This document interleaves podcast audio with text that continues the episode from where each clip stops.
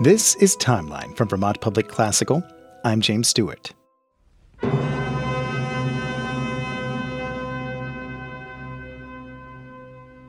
Let's start from the beginning. Where does music come from? I believe that music is at the heart of everything. It is the language of a vibrating, living cosmos. And this is an exaggeration. This is the basis of a current theory about what truly makes up the universe. During my studies at the University of North Carolina School of the Arts, we were visited by Brian Greene, a professor of physics and mathematics at Columbia University. Back even from the time of the ancient Greeks, we've been trying to figure out what stuff is made of, what matter is made of. Brian is a proponent of string theory, a theoretical idea that seeks to explain the behavior of everything, big and small.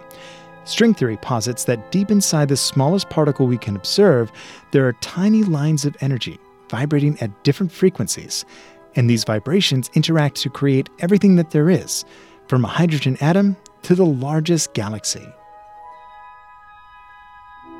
During his time with us, Professor Greene had a session with the composers at the School of Music. We were discussing creativity and the genesis of new ideas. At the end, he asked for questions, and I raised my hand. I said, I've read your book, The Elegant Universe, and I have a very basic understanding of your research. I want to ask, at its heart, is string theory stating that the rules of music, the mathematics of frequency, harmonics, and pitch, are the same as the rules of these vibrating strings that make up everything? Brian said that in essence, I was correct. I've thought about that question and answer for years now, and it has truly captured my imagination. So imagine with me these infinitesimally small chords of energy, like the strings of a violin. They can play different notes, different frequencies, and when they do, they behave in unique ways. One note makes them an electron, another, the building blocks of the nucleus of an atom.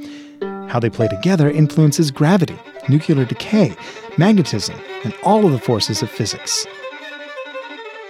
According to string theory, this universe is an orchestra of strings playing a symphony that is existence itself.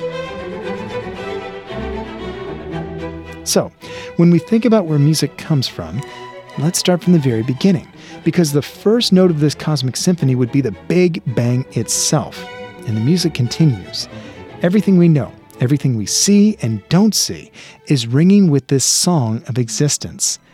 And at the risk of sounding overly poetic, you and me, everything, we are music. Follow the timeline at vermontpublic.org/timeline.